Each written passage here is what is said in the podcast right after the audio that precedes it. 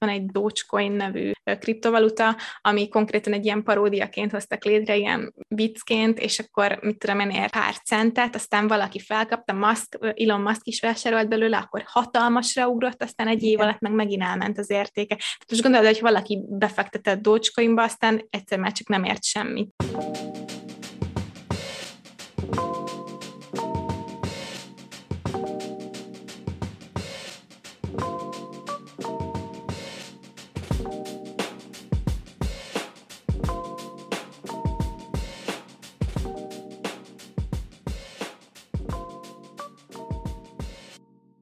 Sziasztok, kedves Nem azért a podcast hallgatók, én Eszter vagyok. Én pedig Eszti vagyok, és üdvözlünk titeket a mai kis adásunkban. Ami a második évadunk első valódi része. Yeah! Ez az első epizódja a második évadunknak, de, de nem az első, hogy hallhattok tőlünk, vagy rólunk, vagy felőlünk a, a kis nyári szünetünk óta, mert egy hete vagy kettő, nem is tudom, hogy ez mikor fog megjelenni, már kijött egy kis extra adásunk, egy kis külön kiadás a skóciai továbbtanulásról, amiben, ha meghallgattátok, akkor tudjátok, hogy beszéltünk ö, ö, ilyen kultúrsok sok eseményekről, ilyen, ilyen, nem tudom, kinti tapasztalásokról, és nekem akkor hirtelen on the spot nem annyira jutott eszembe minden, viszont azóta beugrott még egy valami, és tudod, mi az, Eszter? A Challenge 25. Ó, tényleg? Tökre el is Igen. róla. Igen, és onnan jutott eszembe, hogy fizettünk az Aldiba valamelyik nap, és előttünk két fiatal vett egy üveg bort, és mondta uh-huh. nekik a, a, az eladó, hogy attól kell az ID, aki fizet, ami milyen logikus, nem? Igen. Hát Skóciában ez nem így van, hanem akárhányan mentek, ha egy csoporthoz tartoztok, mindegy kifizet, mindegy mennyi italt vesztek, mindenkinek el kell kérni az ID-ját, ami egy nemzetközi területen nagyon vicces volt, mert kb. senki nem tudott erről, és neked, mint boltos eladó kellett elmagyarázni, és nagyon-nagyon mérgesek tudnak lenni az ilyen kis 20-22 évesek emberek, akik éppen inni akarnak, de te mind a 15 sráctól elkéred az ID-t. Egyszerűen ugye én ezt nagyon uh, megszívtam így, mert az egyik barátnőmmel mentünk szintén Aldi, Lidl, egy, mit tudom, két cidert vettünk, tehát semmilyen extra. És akkor uh, oda jön az eladó, mert ilyen kis self-checkout kasszánál fizettünk, oda jön uh-huh. az mhm. eladó, és akkor mondta, ránk néz, nézeget minket egy ideig, mondta, hogy hát azért ő kér ID-t. Én mondtam, jó, persze, itt van. És a barátnőmnél meg nem volt. És így, ah, megszívtuk, és ezért egy másik boltba kellett elmennünk, ahova már csak én mentem be, hogy ne járjunk megint az ugyanígy.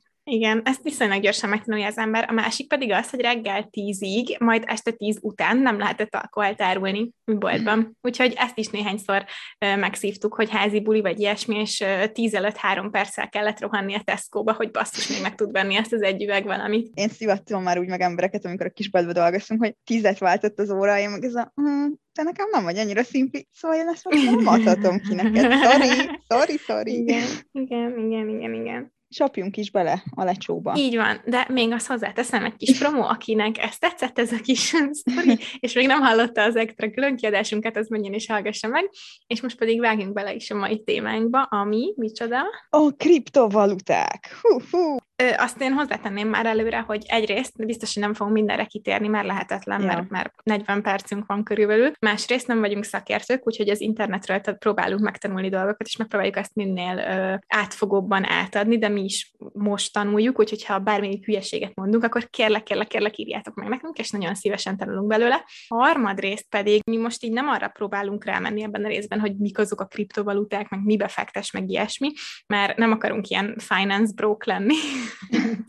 hanem inkább azt próbáljuk megnézni, hogy, hogy mik, mik lehetnek az olyan aspektusok, amire esetleg nem gondolsz, hogy ilyen, ami tévhitként él az emberekben, vagy nem tudom, akár ami egy ilyen jó kis beszélgető téma lehet a kriptovalutákról, nem biztos, hogy ebből meg fogod érteni, hogy mi ez a blokklánc technológia, bár nagyon meg fogjuk próbálni, de inkább csak egy kis izgalmas új fényt próbálunk vetni rá. Sokszor fogunk véleményt kifejezni, szóval úgy hallgassátok ezt az epizódot, hogy ez a mi véleményünk ettől a tiétek lehet eltérő. Na, most, hogy ja. disclaimer vége, hát akkor mi is ez a kriptovaluta? Tisztázzuk ezt a fogalmat, már biztos vagyok benne, hogy lesz olyan, aki hallgat minket, és fogalma nincs. Szóval ez egy digitális eszköz, csereeszköz, ami fizetőeszközként is funkcionál tehát elektronikus pénz nem, egymással kapcsolatban lévő emberek tudnak küldeni, fizetni. Igazából nincs mögötte gazdasági háttér, szóval abszolút az emberek lelkesedésén múlik az egész, hogy uh-huh. minek mennyi értéke van. Ennyi, illetve nincsen mögötte egy központi bank, vagy egy Igen. állam, hanem decentralizált, és így nem egy országé, hanem így mindenkié. Igen, hát te vagy a bank. Általában a kriptovaluta, te, valuta, te vagy a bank. Igen, ugye a legismertebb, és amire sokszor fogunk hivatkozni, ez a bitcoin, azt hiszem talán ez volt az első ilyen. Igen, igen. Ma már rengeteg különböző kriptovaluta létezik. Azt szokták benne szeretni az emberek, hogy általában gyors és könnyű a fióknyitás, és nincsenek olyan magas tranzakciós díjak, mint hogyha egy normál, hagyományos banknál akarnál valamilyen befektetést csinálni, vagy ilyesmi. Meg hát nem látnak bele, hogy te mit küldesz, mennyit, kinek, mikor, hova, ami Igen. majd hátrány is lesz, ezt majd kifejtjük, de hogy uh, alapvetően talán így a, a saját adataid biztonságosabban vannak, nem úgy, mint egy banknál, ami akár ki is adhatja őket, hogyha úgy érzi. Ha kriptóról beszélünk, akkor a bitcoin az, amiről kb. már mindenki hallott. Én nagyon röviden megnéztem a történetét, hogy ez így mi is, meg, meg honnan jött, meg ilyesmi.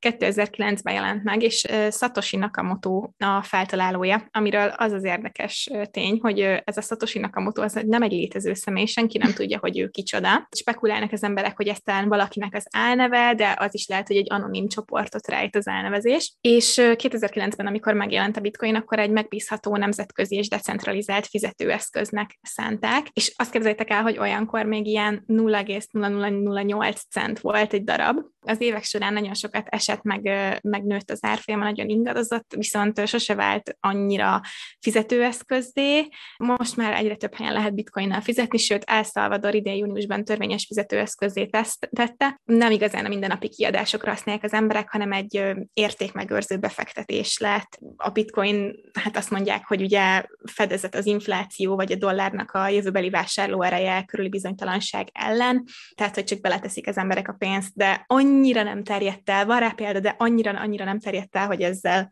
a mindennapi életben fizessenek. Illetve még ami szerintem érdekes, hogy ugye mondtam, hogy nagyon szaggatott az árfolyama, megy fel le, több évig volt egy dollár alatt, 2021 nyarán pedig már 40 ezer dollár ö, most az árfolyam, egy darab ö, bitcoinnak az ára, volt ez már 60 is, és azt jósolják, hogy eléri ö, a hamarosan a 100 ezer dolláros árfolyamot. Tehát ha vettél annak idején pár centért egy bitcoint, és tartottad, akkor most nagyon-nagyon szerencsés vagy, de lehet, hogy időközben beleőszültél, még eljutottál eddig, de most jól jártál vele. Ja, nagyon durva amúgy, hogy mennyire gyorsan változik, és mennyit, tehát tök felfoghatatlan, hogy itt van ez a hát tényleg nem megfogható digitális dolog, és csak így random változik az értéke egyik napra a másikra így ezerszeresével több lesz, mint volt. Hát ami nyilván lehet hátrány is, mert most érted, megvetted viszonylag drágán, és lejjebb ment az értéke, az meg neked szíves, tehát uh, ilyen szempontból az, hogy nincs mögötte gazdasági háttér, hát ugye nagy, nagy kockázattal jár, ami nagy nyereségeket és nagy veszteségeket is hozhat.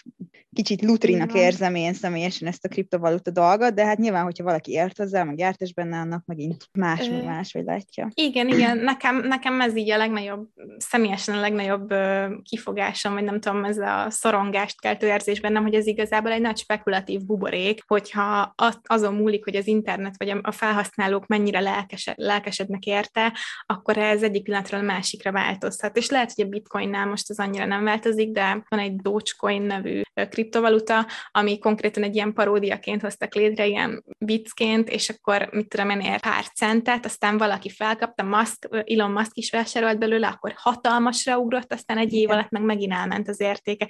Most gondolod, hogy valaki befektetett Dogecoinba, aztán egyszer már csak nem ért semmit. Úgyhogy ez kicsit a, a probléma, illetve az, hogy az, hogy nem annyira szabályozott, az nem tudom, hogy pozitívum-e vagy negatívum, nézőpont kérdése. Ugye megvannak az előnyeim, hátrányai, és most igazából mondom, hogyha lehet, hogyha nem értesz hozzá, akkor talán kevésbé jó az, hogy nem szabályozott, meg nincs, nincs egy, egy olyan háttere, mert tudod, kevés, kevesebb támogatást élvez, talán könnyebben meghamisítható, vagy hogyha mondjuk lopnak tőled, vagy valami büntényt követnek el ellened ilyen téren, akkor végül is most kihez fordulsz? Nem fordulhatsz a bankhoz, mert te vagy a bankod.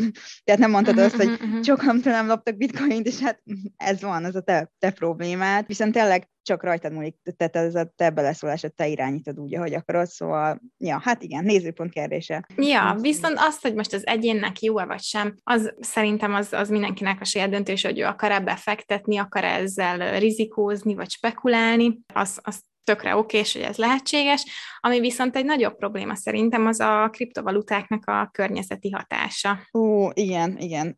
Én amúgy ezen a tényen, vagy ezeken a cikkeken, amiket olvastam ebben a témában, én tökre meglepődtem. Ugye ez egy blokklánc algoritmussal működik, és a legnagyobb valuták alatt még mai napig ez megy. Szóval ezek ilyen matematikai számításokon alapulnak. Mm. ha valaki szeretné tudni, hogy mi a fene ez a blokklánc technológia, annyira nem bonyolult ám. Annyira nem bonyolult. De nem tudom, hogy mi vagyunk a legjobb személyek az elmagyarázására. Szóval, ahogy én értelmeztem, ez egy blokkokból álló lánc, és minden, minden blokk, amit blokknak nevezünk, az ugye egy-egy tranzakció, ami bele van kódolva ebbe a láncba. Tehát, hogyha te valamit veszel, a, mondjuk a bitcoinoddal, akkor annak a tranzakciónak az adatai, azok egy új blokként bekerülnek a láncnak a végére. Mint ilyen kis farkat növesztenén a fejemben, úgy képzelem el. Igen. De az, hogy ez a blokk, ez belekódolódjon, ahhoz ilyen, ilyen matematikai számításokat kell elvégezni, és ezek úgymond hitelesítik a tranzakciót. Viszont ez, a, ez a számítás, ez nagyon nagy ö, kapacitást igényel, ezért bele, bele lehet csatlakozni ebbe a networkbe, hogy a te számítógéped is dolgozzon ezen, és cserébe, hogyha ezt hívják bányászásnak, és hogyha elég sokat csinálod, akkor te is cserébe jutalmat kapsz, például bitcoint. Valami ilyesmi, és még azt tudom, ez biztos, hogy minél több tranzakció, tehát minél több blokk adódik hozzá, annál biztosabbak lesznek, az, annál megváltoztatatlanabbak, amik előtte vannak. Tehát, hogy ez nagyon megbízhatóan tárolja az adatokat. Olyasmi egy kicsit, mint a könyvtárban, amikor mindig egymás alá írják, hogy kivette ki a könyvet. Pont, pontosan, pontosan. Köszönjük ezt a jó álmagyarázást. Adjunk ennyiben a technikai részébe, Igen. sőt, ha majd visszahallgatod és nem érted, akkor vágj ki a fenébe. Ez nem egy pénzügyi és technik- technológiai podcast. A lényeg az, van egy technológia, amihez sok számítógép kell, hogy dolgozzon rajta egyszerre, hogy működjön. Így van. Én sok uh, nagy uh, grafikus egységekkel megspékelt számítógép ről beszélünk, mert ugye ezek olyan bonyolult matematikai számítások, hogy egy sima kis PC, hát biztos el tudja őket végezni, de hogy nagyon hamar uh, tropára menne. És amúgy képzeld el, tehát valami videókártya kell ehhez, ilyen spéci, és egy időben tökre felment ezeknek az ára, mert nagyon sokan kezdtek el így bitcoin bányászni, meg így hozzájárulni ezekhez az algoritmusokhoz, és elkezdték venni őket, és akkor így a videókártya, nem tudom, ipar mondta, hogy ha, hoppá, hát akkor én ezeknek baszom az árát. És akkor ezért egy időben nagyon drágák voltak a videókártyák, szóval ha valaki ezt tapasztalt, ezt az árbeli különbséget, akkor ez a kriptovaluták bányászása mm. miatt volt. Na, de vissza mm. a környezeti hatásokra, szóval mivel ezek akkora hatalmas ö, ö, teljesítményű számítógépeket igényelnek, sok áramot fogyasztanak, és hűteni is kell őket, mert egy idő után túlmelegednek, és képzeljétek el, New York államban a Szenekató hőmérsékleten folyamatosan növekszik, és az ott lakók már azt mondják, hogy néha-néha gőzölög is, mert hogy egy Green Age Generation, nem tudom, jól mondtam el az erőművet, van ott, ami bitcoin bányászik. Ennek az erőműnek 243 ezer tonnányi széndiokszidot bocsát ki, és van engedély arra, hogy 500 millió liter vizet engedjen vissza egy csatornán keresztül ebbe a tóba, és ezért a tó hőmérséklete 8-10 fokot emelkedett az elmúlt években. Az nagyon sok, úgyhogy valóban ez a gőzölgőtó, valószínűleg nem hazudnak a lakók. És hát ugye nyilván a benne élő állatoknak ez a 8-10 fok azért az sok.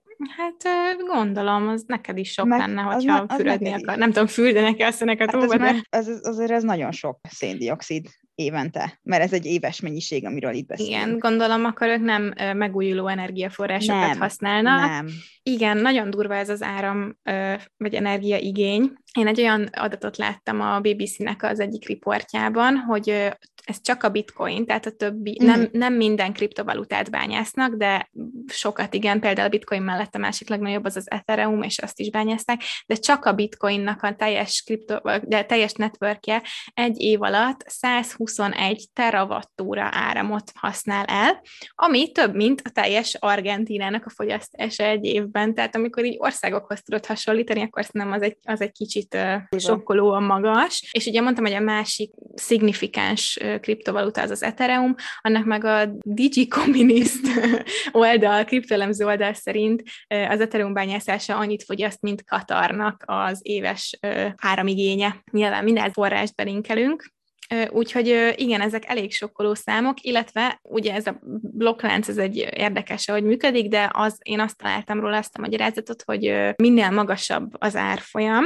A, a mondjuk a bitcoinnak az árfolyama, annál ö, nehezebb a bányászás is, mert egyrészt nagyon sokan akarnak beszállni a buliba, és e, nagyon sokan dolgoznak rajta egyszerre, másrészt pedig a bonyolultabbak lesznek azok a számítások, amiket a gépnek el kell végeznie, tehát ugyanannyi tranzakció hit- hitelesítéséhez egyre több és több számítási kapacitásra és energiára van szükség. Tehát ha arra gondolsz, hogy mondjuk 10 év alatt, vagy 12 év alatt kevesebb, mint egy dollárról felment 60 ezer dollárra az árfolyam, akkor kb. ennyivel meg is nehezedett a, az a számítás, meg, meg a bányászás is, és így valószínűleg nőtt is az energiaigény. És ki tudja, hol áll meg, ugye, ez az árfolyam. Amúgy ez érdekes, mert közben olvastam olyan kezdeményezésekről is, hogy ugye 2015-ben aláírtak Párizsban ezt a, hát igen, jó lenne, hogyha mit tudom én, a melegedést x fok alatt tartanánk az elkövetkező 50 vagy mennyi évben. Most, hogy például az Antarktiszon tehát azon a területen elkezdett olvadni a, a jégén hallottam olyan kezdeményezésekről, hogy ugye például Kína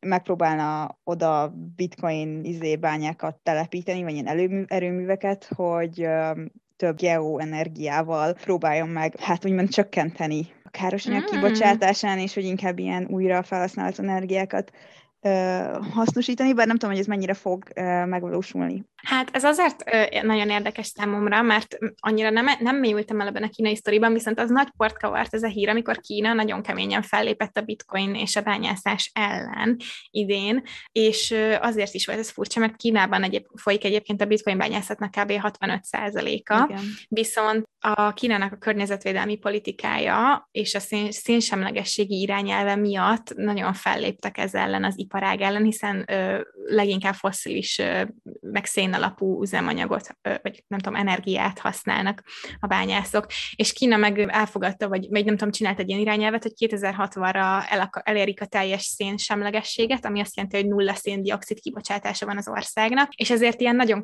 kemény korlátokat szabtak a régióknak, meg a nem tudom, talán a városoknak is, hogy mennyi széndiokszidot bocsáthatnak ki. És mi ennek a széndiokszid kibocsátásnak a nagy része a bányászatból fakad, ezért szénbázisú áramtermelők, mint belső, Mongóli, belső Mongólia és Xinjiang tartományok, ezek Kínában az ilyen két legnagyobb kriptobányászati központ volt. Ők elsőként parancsba kapták, hogy azonnal állítsák le ezeket az magas energiafogyasztású vállalatokat, mint a bitcoin bányászati vállalkozásokat. Úgyhogy most nagyon így betiltották az ezzel való kereskedést, ha jól értettem, meg tilos a bányászat is. Nem tudom, lehet, hogyha megújuló energiaforrás, vagy valami, valami környezetbarátabb, nem ö, szén alapú ö, energiát használsz, akkor ez, ez egy jó középút, de ab, az alapján, amit én legutóbb olvastam, egyelőre Kínában nagyon nem akarnak bitcoin bányász, bányáztatni az emberekkel. Na, hát akkor meglátjuk, hogy melyik lesz igaz. Ráadásul, vagy hát nem tudom, van egy olyan értelmezés is, hogy így nem, nem csak a zöld politika ellenek a döntésnek a hátterében, mert olvastam egy cikket a Voice of American, ami szerint ugye a bitcoinnak nagyon ingatag az árfolyama, amire azt mondhatja Kína, hogy ez veszélyezteti az országnak a pénzügyi és a gazdasági stabilitását. Uh-huh. Ráadásul ezek a, ezeknek a kriptovalutáknak az, a, az az alapvető természete, hogy nagyon de- decentralizáltak és nem függnek az államtól, tehát veszélyt jelentenek az államnak a monetáris szuverenitására is. Úgymond elveszik a kizárólagos jogot az államtól, hogy tudod, csak az állam nyomtathat pénzt, vagy állíthat elő Igen. pénzt. És így Kínának nincsen kontrollja a bitcoin fölött, és mivel Kínában egy elég különleges politikai helyzet van, így hm. Min, minél népszerűbb igazából a, a bitcoin, a, ami kívül esik a központi bankoknak a joghatóságán, így annál kevesebb hatalma van a kormánynak a gazdaságpolitikára, mivel Kínában a politikai legitimitásnak a, az alapja az országnak a jó gazdasági teljesítménye, ezért lehet úgy értelmezni ezt, hogy bármilyen kihívás a stabilitás és a, a gazdasági fejlődés ellen, amit azt mondják, hogy a bitcoin okoz, ez a kihívás, az valójában a politikai rendszer elleni kihívás más. Bizonyos értelmezésekben azért is ö, ö, csapnak le itt a bitcoinra, mert hogy a decentralizáltsága és a anonimitása és az egyéb kvalitások miatt ez úgymond a kihívója a kínai politikai rendszernek. Hát ez elég gáz, hogyha egy bitcoin tönkre tudna tenni egy full politikai rendszer, de hát ugye... Hát igen, most figyelj, De jobb félni, mint a szimpatikusabb, ki a politikai ö, támadást véli mögötte ki a zöld, zöld döntéseket, meg irányelveket. A lényeg az, hogy Kína most annyira nincs jóban a bitcoinnal. Lehet, hogy mégsem fognak elmenni az oldó Antarktikára geoenergiákkal bitcoin bányászni. Ki, tud, ki tudja. Sőt, talán még most nem akarok nagy hülyeséget mondani, de valami olyasmit is láttam, hogy nekik is van valami digitális coinjuk, valami digitális pénzük, úgyhogy amit titokban amúgy figyel hogy... az állam és bankhoz tartozik. Igen, és lehet, hogy nem akarják, hogy ott neki versenytársa legyen. Lehet. Még itt a környezeti hatása kapcsán azt hallott, hallottál a, az Elon Musk, meg a Tesla, meg a Bitcoinnak a kis érdekes fordulatairól? A Teslásról, igen, igen, az érdekes volt, de ha szeretnéd, mondd el. Nyugodt, ezt nyugodtan. Olyan jól ismersz. Igen, tudom, hogy, tudom, tudom, hogy rentálni akarsz róla, szóval én ezt rövidre zárnám, három mondatban, de én megadom neked ezt a teret, szóval három, kettő, go. Köszönöm. Ez azért lesz jó az a sztori, mert átvezet egy másik aspektusába a bitcoinnak. Tehát ha valaki nem, nem annyira szimpatizál Elon Musk fejével, és ők nem akar rákattintani a cikkekre, amik róla szólnak, akkor lehet, hogy lemarad, de elég, eléggé benne volt a hírekben az, amikor ugye most a Teslának van egy valami új fantasztikus kocsia, de egyébként is a Tesla az így ilyen környezetbarátként árult, ilyen napelemes, meg villanyautókat árul ne gyertek értem Tesla fanok, hogyha most hülyeséget mondtam. És hatalmas hír volt, amikor Musk bejelentette, hogy majd lehet bitcoinnel is fizetni a Tesla-nál, vagy a Tesla autókért. Tehát ez volt az első hír. Viszont mm-hmm. azzal nem számolt, hogy ezért majd a, egyrészt a befektetők, másrészt meg a környezetvédők majd megtámadják, hogy mi az, hogy ilyen magas energiaigényű kriptovalutát akarnak elfogadni, az egyébként meg környezetbarátnak mondott autóikért. Ez volt a második hír, hogy Musk visszakozott, hogy jó, akkor mégse, tehát akkor nem fog meg bitcoint el, elfogadni. Uh-huh. Aztán, amikor egy kicsit ennek utána néztem, akkor láttam, hogy egyébként még egyszer volt egy párfordulása, és most idén júliusban meg azt megint álláspontot váltott, és azt mondta, hogy hát igazából igazából lehet, hogy mégis fognak elfogadni. Mert hogyha ha ő meg tud arról bizonyosodni, hogy esetleg a bányászathoz használt energia legalább 50%-a megújuló forrásokból származik, akkor a Tesla folytatja majd a bitcoin elfogadását. Ezt én nem tudom, hogy ő hogyan akarja ellenőrizni, hogy a bányászatnak milyen energiából származik a bányászat bitcoin. Ezt én nem tudom, hogy hogyan tudná ő lecsekkolni személyesen. Szerintem, szerintem nem lehet. Pont ez a lényege a bitcoinnak, hogy ne lehessen. Igen, viszont az, hogy most fogad el, vagy sem, egyébként a Teslának, a, a cégnek is van bitcoinja, meg Musknak személyesen is van befektetése bitcoinban, ethereumban, dogecoinban. Érdekes, és ha egy kicsit cinikus akarsz lenni, akkor mondhatod azt, hogy ezek a kommentjei valójában, mivel nagyon befolyásos emberről van szó, a kriptovaluták árfolyamát manipulálja, nem tudom, hogy tudatosan-e, meg, meggyanúsították maszkot azzal, hogy direkt manipulálja az árfolyamot, hogy magasabb áron tudja eladni. Ezt egyébként úgy hívják, hogy pump and dump. hogy fel, felpumpálod az árat, aztán pedig megszabadulsz tőle. Erre ő azt mondta, hogy valami ilyesmi volt az idézet, hogy I may pump, but I don't dump, tehát, hogy úgymond bevallotta, hogy lehet, hogy próbálja feljebb vinni, de hogy ő állítólag nem adott el magasabb árfolyamon, mert hogy ő hosszú távon fektetett ezekbe a coinokba, vagy ezekbe a kriptopénzekbe, és nem akar, nem akar megszabadulni tőlük én nem tudom, én van bennem egy kis cinizmus, hogy ő az egyik leggazdagabb ember, és, és nagyon befolyásos személy, tehát bármit mond, az annak hatása lesz a pénzügyi piacokon. Mondjuk lehet azt mondani, hogy egy, egy forint vagy egy, egy dollár árfolyam is befolyásolható, vagy akár a, a, a font is hogyan változott egy Brexit hír, vagy egy Boris Johnson beszédnek a hatására, de szerintem egy magánszemély, meg egy cégvezető az nem tud olyat mondani, hogy ez így, így mondjuk az eurót tönkre vágja. A bitcoinra viszont hatással van, mert talán amikor ezt, a, ezt az utolsó bejelentést tette, hogy akkor talán mégis elfogadnak majd, akkor valami 6%-ot emelkedett a bitcoin. Szóval ez egy érdekes dolog, hogy most manipulálható-e vagy sem, mivel nincsen nagyon mögötte más, csak a lelkesedés, ezért én azt gondolom, hogy ez egy veszély, ki hogyan próbálja saját magának változtatni az árfolyamot. És hogyha decentralizált, nem, nem. szabályozat, nem figyeli senki, hogy, hogy most mit csinálsz vele. Igen. Tehát, hogyha ennyire szabályozatlan, és, és ugye decentralizált ez az egész, akkor mondjuk lehet-e benfentes kereskedelem ellen fellépni, vagy, vagy mindenki azt mond, amit akar. De pont ez a lényege, hogy nagyon ne lehessen beleszólni, tehát mindenki csinálja a kis saját dolgát. Érted? Mert hogyha, hogyha bele lehetne szólni, hogyha valami olyat akarsz, ami szabályozott, és nem változik ennyire az árfolyama, akkor elmész a rendes bankhoz. Szerintem pont azért szeretik az emberek, mert van valamennyi kockázat benne, és tényleg te irányítod. Hát jó, nem te, mert nyilván, hogyha Elon Musk befög egyet, akkor veszthet x milliót, meg nyerhetsz x milliót, de hogy többé-kevésbé a te kezedben van, nem szól bele senki, azt csinálsz meg akkor, amikor akar, annak küldesz át azt, amit akarsz. És szerintem e, ez a veszély vagy ez a kockázatai csábító embereknek. Hát most gondolj vele, hogy csinálnak is uh, 9 to 5 jobodat, de közben bitcoinozol, és legalább van valami kis izgalmad az életedben.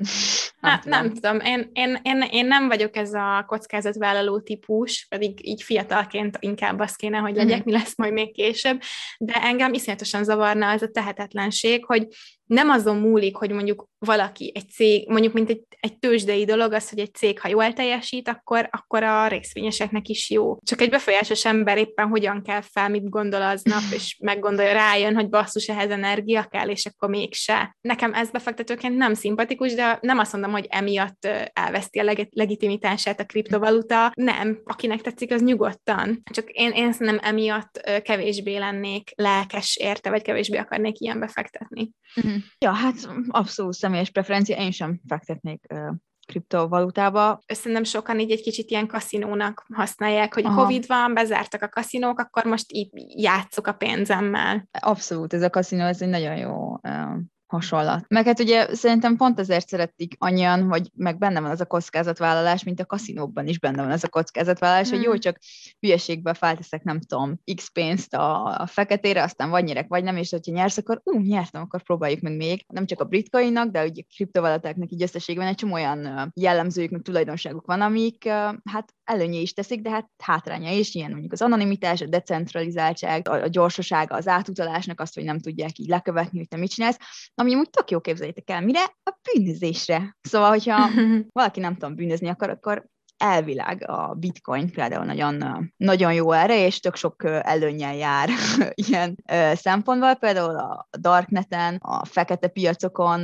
rengeteg kriptovaluta vált gazdát, bérgyilkosokat fizetnek ilyenekkel, bizonyos források szerint gyermekpornográfiával is lehet ezért kapni ilyen árucikkeket, kábítószert, és a többi, és a többi, és a többi. De a, a Sejemút névre hallgató fel, fekete piacon az FBI egyszer több millió dollár értékű bitcoint foglalt le a fent említett árucikkek cseréjénél. Tehát, tehát ez nagyon jó bűnözésre, meg ilyen illegális tevékenységek finanszírozására, pont azért, mert hát halál felügyeli. Meg két ja. fél között marad az, hogy mit intéztek. Tehát te tudod, meg akitől veszel, vagy akinek éppen eladsz. Ennyi. Uh-huh, uh-huh. Eszter, szerintem azért vizsgáljuk meg ennek a virtuális érmének a másik oldalát is. Egyszer ezen a viccelje, öt órája gondolkozom. virtuális érme másik oldalát, akkor ez sziporkázom. Értéke, értékelem ezt a viccet. Egy Köszönöm. perc csend.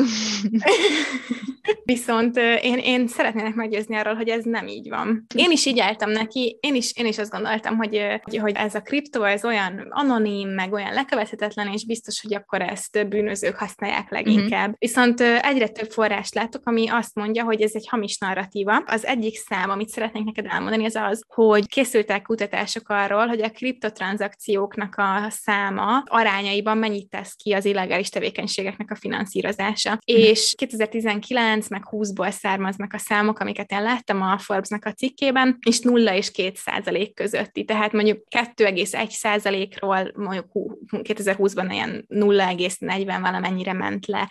Tehát az összes kriptotranszakciónak nagyon-nagyon kicsi aránya az, ami illegális tevékenység, és ráadásul ennek a kicsi százaléknak is egy nagy része ilyen, inkább ilyen scam és átverés jellegű, nem pedig terrorizmust vagy emberkereskedelmet pénzzel. Uh-huh. Jó, nyilván a két százalék az összes kriptotranszakciónak az még mindig rengeteg pénz, és Igen. biztos vagyok benne, hogyha van egy, ilyen, e, van egy ilyen eszköz, akkor ezt ki fogják használni rossz emberek, viszont az, az hogy a legtöbb az a, a bűnöző, az, az hamis, és a kriminális tevékenységnek a leg, legnagyobb részét az továbbra is inkább készpénzben, vagy, vagy uh-huh. hagyományos módon pénzelik. Ráadásul igaz, hogy a peer-to-peer az ilyen személytől személy, személy felé való tranzakciók, uh-huh. azok nagyon jó anonimak, és lekövethetetlenek az egyszerű ember számára. Azt talán túl gondolják egyesek, hogy mennyire anonim. Az a helyzet, hogy ez a blokklánc technológia, ez visszakövethető, tehát, hogy belekövül konkrétan a, az adat a blokkláncba,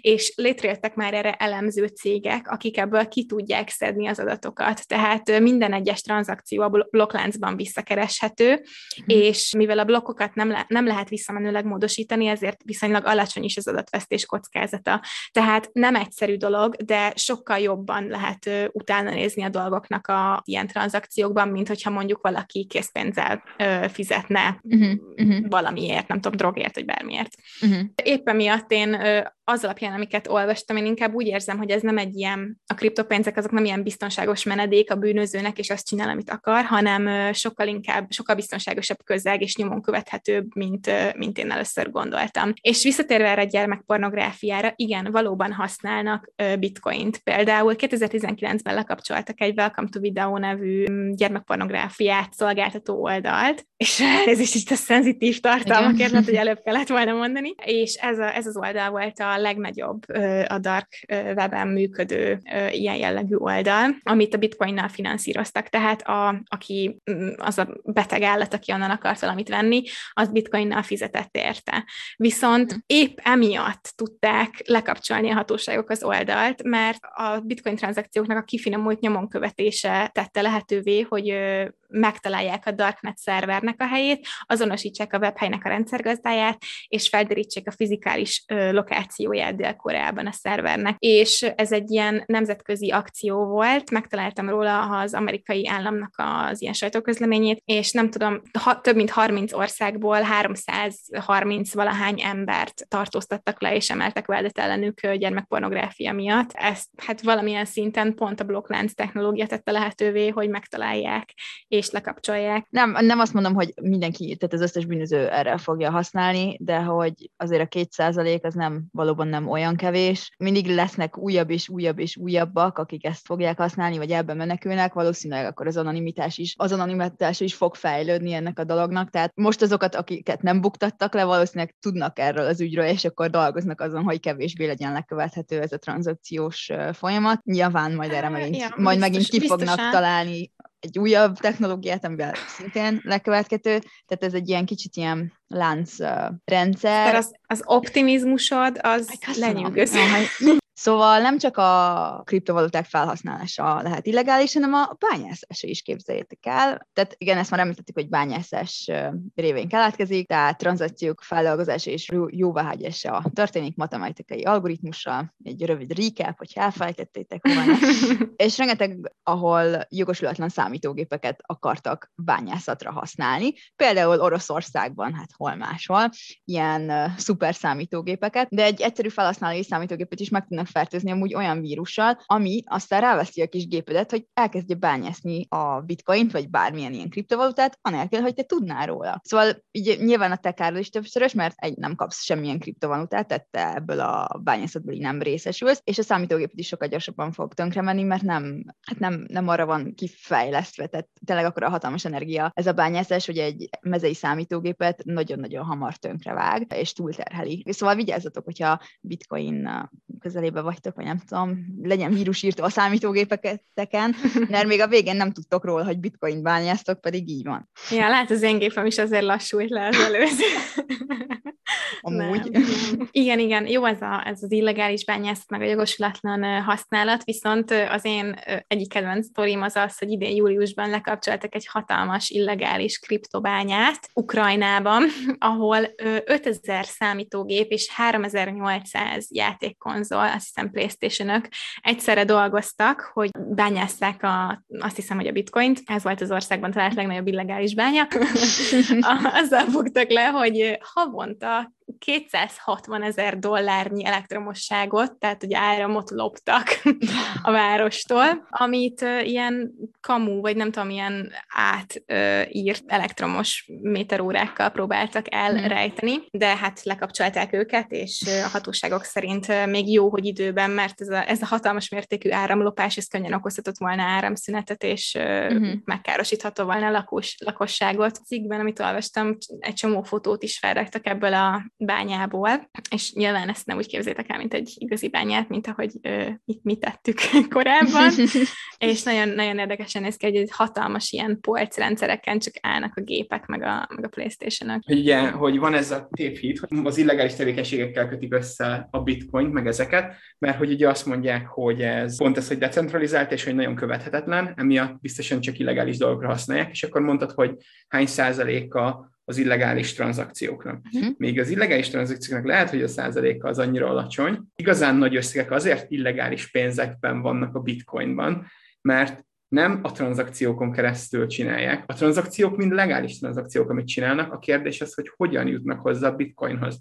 És a lényeg az, hogy amikor mondjuk embercsempészek, vagy drogbárók, vagy ilyenek fogják a pénzüket, és ezt a pénzt megforgatják, akkor nem bitcoint vesznek, ezzel illegális pénzből tranzakciót csinálnak, hanem felállítják ezeket a hatalmas nagy bitcoin farmokat, vagy esetünkben manapság ugye inkább Ethereum farmokat, erre elköltenek több száz millió dollárt, amit mind illegálisan gyűjtöttek, és amit ez a farm kifarmol, az a pénz, az ténylegesen már legális pénz, és fogják és átmosnak több száz millió dollárt, még akkor is, hogy csak egy bizonyos százaléka lesz belőle legális, akkor is ő abból az Ethereumból vesz magának bármit, jössz az Ethereumot, fogja bármilyen oldalra, és pénzmosásra használják. Igen. A házi szakértőnknek Igen. a cornerje jelentkezik. Vendéges epizód ahogy a Marci említette, és ahogy egyébként én is el akartam mondani, a hagyományos pénzmosás mellett ugye megjelent egy teljesen új iparág is, amik ezek a kripto pénzmosodák, amik akár a, vagy a kiberbűnözésből származó kriptopénzek eredetét igyekeznek tisztára mosni, például, hogyha előfordul, hogy hackerek betörnek egy oldalra, és azért, hogy visszaadják azért bitcoint, vagy valamilyen más kriptopénzt kérnek, vagy nyilván kriptovalutákon keresztül lehet hagyományos bűnből származó pénzeket is tisztára mosni. Például ez ilyen online bitváltók, bitcoin váltókon keresztül történhet, és ahogy erről olvastam, pont láttam a hírt, hogy ez egyik legnagyobb bitcoin mosoda, a bitcoin fog tulajdonosát idén áprilisban le is tartóztatták, miatt az illegális tevékenység miatt. Viszont ami számomra érdekesebb volt, az, hogy a Financial Times-ban olvastam egy cikket az úgynevezett ilyen treasure menekről, akiket a Darknet-en lehet felbérelni, ilyen, mint például a Hydra nevű, vagy Hydra nevű orosz nyelvű ilyen fekete piac, vagy nem tudom, hmm. ilyen ahová ki, kiírhatsz uh-huh. mindenfélét, amit, amire szükséged nem erre, ott lehet felbérelni, és ezek a treasure menek, kincses emberek, vagy nem, nem is tudom, hogy nevezem, ő nekik az a dolguk, hogyha amit te szerzel virtuális zsákmányt, amit te szerzel bitcoint, akármilyen, vagy kriptopénzt, akármilyen forrásból, azt neked segítenek nyom nélkül készpénzre váltani. Uh-huh. Tehát így ez konkrétan úgy néz ki a cikk szerint, hogy akit te felbérelsz, az neked ott hagy valahol egy zsák készpénzt a, a kriptopénz pénzért cserébe. Tehát a, a, amit írt a Financial Times, az az, hogy lehet, hogy elássák, vagy elrejtik valahol, aztán pedig elküldik neked a, a koordinátákat. Uh-huh. Egy full szakma alakult ki erre, hogy neked nyom nélkül, meg mindenféle hatóságok elől elrejtve cold hard cash-t csináljon a akármilyen úton, módon megszerzett kriptovalutáédért cserébe.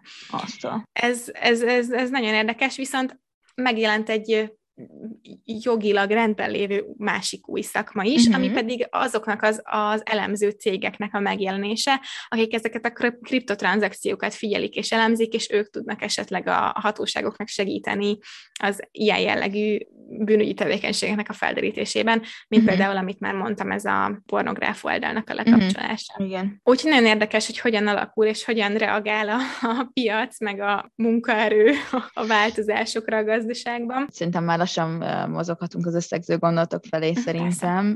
Tehát abszolút személyes preferencia ez a kriptovaluta, de amúgy szerintem tök érdekes, hogy mondjuk bizonyos államok, hogy mondta a Kína példát, hogy reagálnak rá. Szerintük mennyire veszélyeztetheti a bitcoin így a piacot, mármint hogy így a banki piacot, meg hogy szerinted ez mennyire reális, hogy, hogy szerinted van-e valós veszélye egy, egy olyan országra, aminek mondhatni egy biztos bankrendszere van, meg mennyire látod reálisnak azt, hogy, hogy a bitcoin vagy a kriptovaluták így általánosságban átveszik majd a, hagyományos bankok rendszerét? Hát nem tudom, én nagyon nem szeretnék hülyeséget mondani, mert úgy érzem, hogy ebben a pénzügyi világban én nagyon nem vagyok otthon, meg maga biztos annyira, hogy uh-huh. megpróbáljam ezt megjósolni. Én meglepődnék, hogyha ez egy kriptovaluta az úgy bekerülne a mindennapi életünkbe, mint mondjuk a forint vagy az euró, uh-huh. hogy tényleg azzal venném a kenyeret meg a tejet, vagy a, a, azzal vennék egy repülőt, pontosan repülőt, jó lenne, egy repülőjegyet, mert pontosan azért, amiért ennyire ingadozik az árfolyam, egyszerűen nem látom, hogy hogyan tudnánk az értékét jól megbecsülni, hogy, hogy, hogy lehet, hogy egy nap mondjuk a kenyér az egy bitcoin, mm-hmm. másnap meg 0,0001, vagy tehát, hogy ezt így nem, nem tudom, hogy egy szabályozó szerv nélkül hogyan lehetne megvalósítani a valóságban. Egyre inkább úgy tűnik, hogy ezek a kriptovaluták már itt maradnak, mint befektetési eszköz, meg mint értékőrző befektetés, úgyhogy azt, azt reálisnak tartom, hogy ezek továbbra is itt legyenek, majd biztos, hogy az idő leteszteli, hogy melyik az, amelyik csak egy ilyen hirtelen fellángolásban szerez értéket, és melyik az, amelyik folyamatosan megbízható befektetés lesz, de azt, a, azt az eredeti elképzelést, hogy ez majd egy decentralizált fizetőeszköz, amit nap mint nap használunk, azt én még egyelőre nem tudom elképzelni. Hát lehet, hogy ez mondjuk gazdasági háttér nélkül uh, nehezebb, meg gondolom, hogyha egy állam elfogadná a bitcoint, mint hivatalos fizetőeszköz, akkor valószínűleg több, jobban befolyásolná az állam, mint most. Tehát uh-huh. nagyobb felügyeletet szánnal rá, feltételezem. Ja, hát igen. Nem, de amúgy én sem, igen, én sem látom, hát... hogy ez vagy El Salvadorban hogy... most már hivatalos fizetőeszköz, úgyhogy majd az idő megmondja, meg majd meglátjuk, hogy mi történik. Szerintem még elég sok az a, az a lakosságnak az az aránya, akinek azt mondanád, hogy forint helyett leci bitcoinban fizes, és így nézni lehet, hogy milyen jó Istenről beszélsz. Figyelj, lát, öt éven belül ki lesz téve a boltokra, hogy nem csak Ázsébet utalványt fogadnak el, hanem bitcoint is. Lehetséges. Te most megjött a kedved kriptovalutába fektetni? Nem, eddig sem. De nagyon érdekes volt, tehát én abszolút elvesztem ezt a kutatást, meg egy kicsit utána nézni a dolgoknak, meg okosabb lettem. Szerintem a környezeti hatása a legérdekesebb, és így azon is gondolkozom, hogyha ennek annyira nincsen szabályozó szerve, akkor hogyan lehetne nem tudom, akár motiválni az embereket, hogy megújuló energiaforrást használjanak a fosszilis üzemanyag, meg az egyebek helyett. Uh-huh. Szerintem az erőműveknek, az erőműveknek, mint amit említettem a New Yorknál, a tónál, azoknak van egy bizonyos, tehát azoknak van egy keretük, ami, amin elvileg jogszabály szerint nem léphetnek túl, viszont nem tudom, hogy mondjuk az ilyen illegális, vagy nem tudom, otthonról bányászott uh, bitcoin, hmm. nem hiszem, hogy bármilyen jogszabály szabályozza, hogy bocsi, figyelj, nagyon túlépted yeah. az energiakeretet, most le kéne állni. Yeah. Azt tudom, hogy bizonyos erőműveknél van ilyen korlátozás, uh, de szerintem az édeskevés valószínűleg. Hát igen, ezt, ezt úgy lehet, mint, mint ahogy Kínában, csak demokratikus keretek között egy ország mondhatja, hogy ő korlátokat szab a saját igen. energia kibocsátása, vagy széndiokszid kibocsátására, és akkor ők ott hely, helyben le tudnak csapni azokra a cégekre, amik, igen. vagy azokra a mm, bányákra, vállalkozásokra, amik nem megújuló energiaforrásokat használnak. Megbeszéltük? Megbeszéltük. Azt nem mondanám, hogy már mindent tudunk, de talán néhány új ö, nézőponttal gazdagodtunk, és nagyon reméljük, hogy ti is, és ismét elmondom, hogy lehet nekünk írni üzenetet, csak kellek nem mondjátok, hogy mekkora boomerek vagyunk, meg mekkora izé, idióták, hogy itt mi azt hiszik, hogy megmondjuk a tutit, nem akarjuk megmondani a tutit, és nagyon nyitottak vagyunk a, a, a kijavításra, meg a korrekcióra. A honlapunk nem azért podcast. podcast.com, ott van kontaktformunk, ahol tudtok nekünk írni, illetve Isten a Nem azért podcast néven bármikor írhattok, kommentelhettek, üzítmennyi, szokásos. Hallgassatok minket, megtaláltok Ankoron, meg Spotify-on, meg Apple Podcaston. Ha ott hallgatok, akkor hagyjatok egy review-t, mert Apple Podcaston. Ezt nagyon értékeljük, és köszönjük, hogy már is minket hallgattatok, és sziasztok! Sziasztok!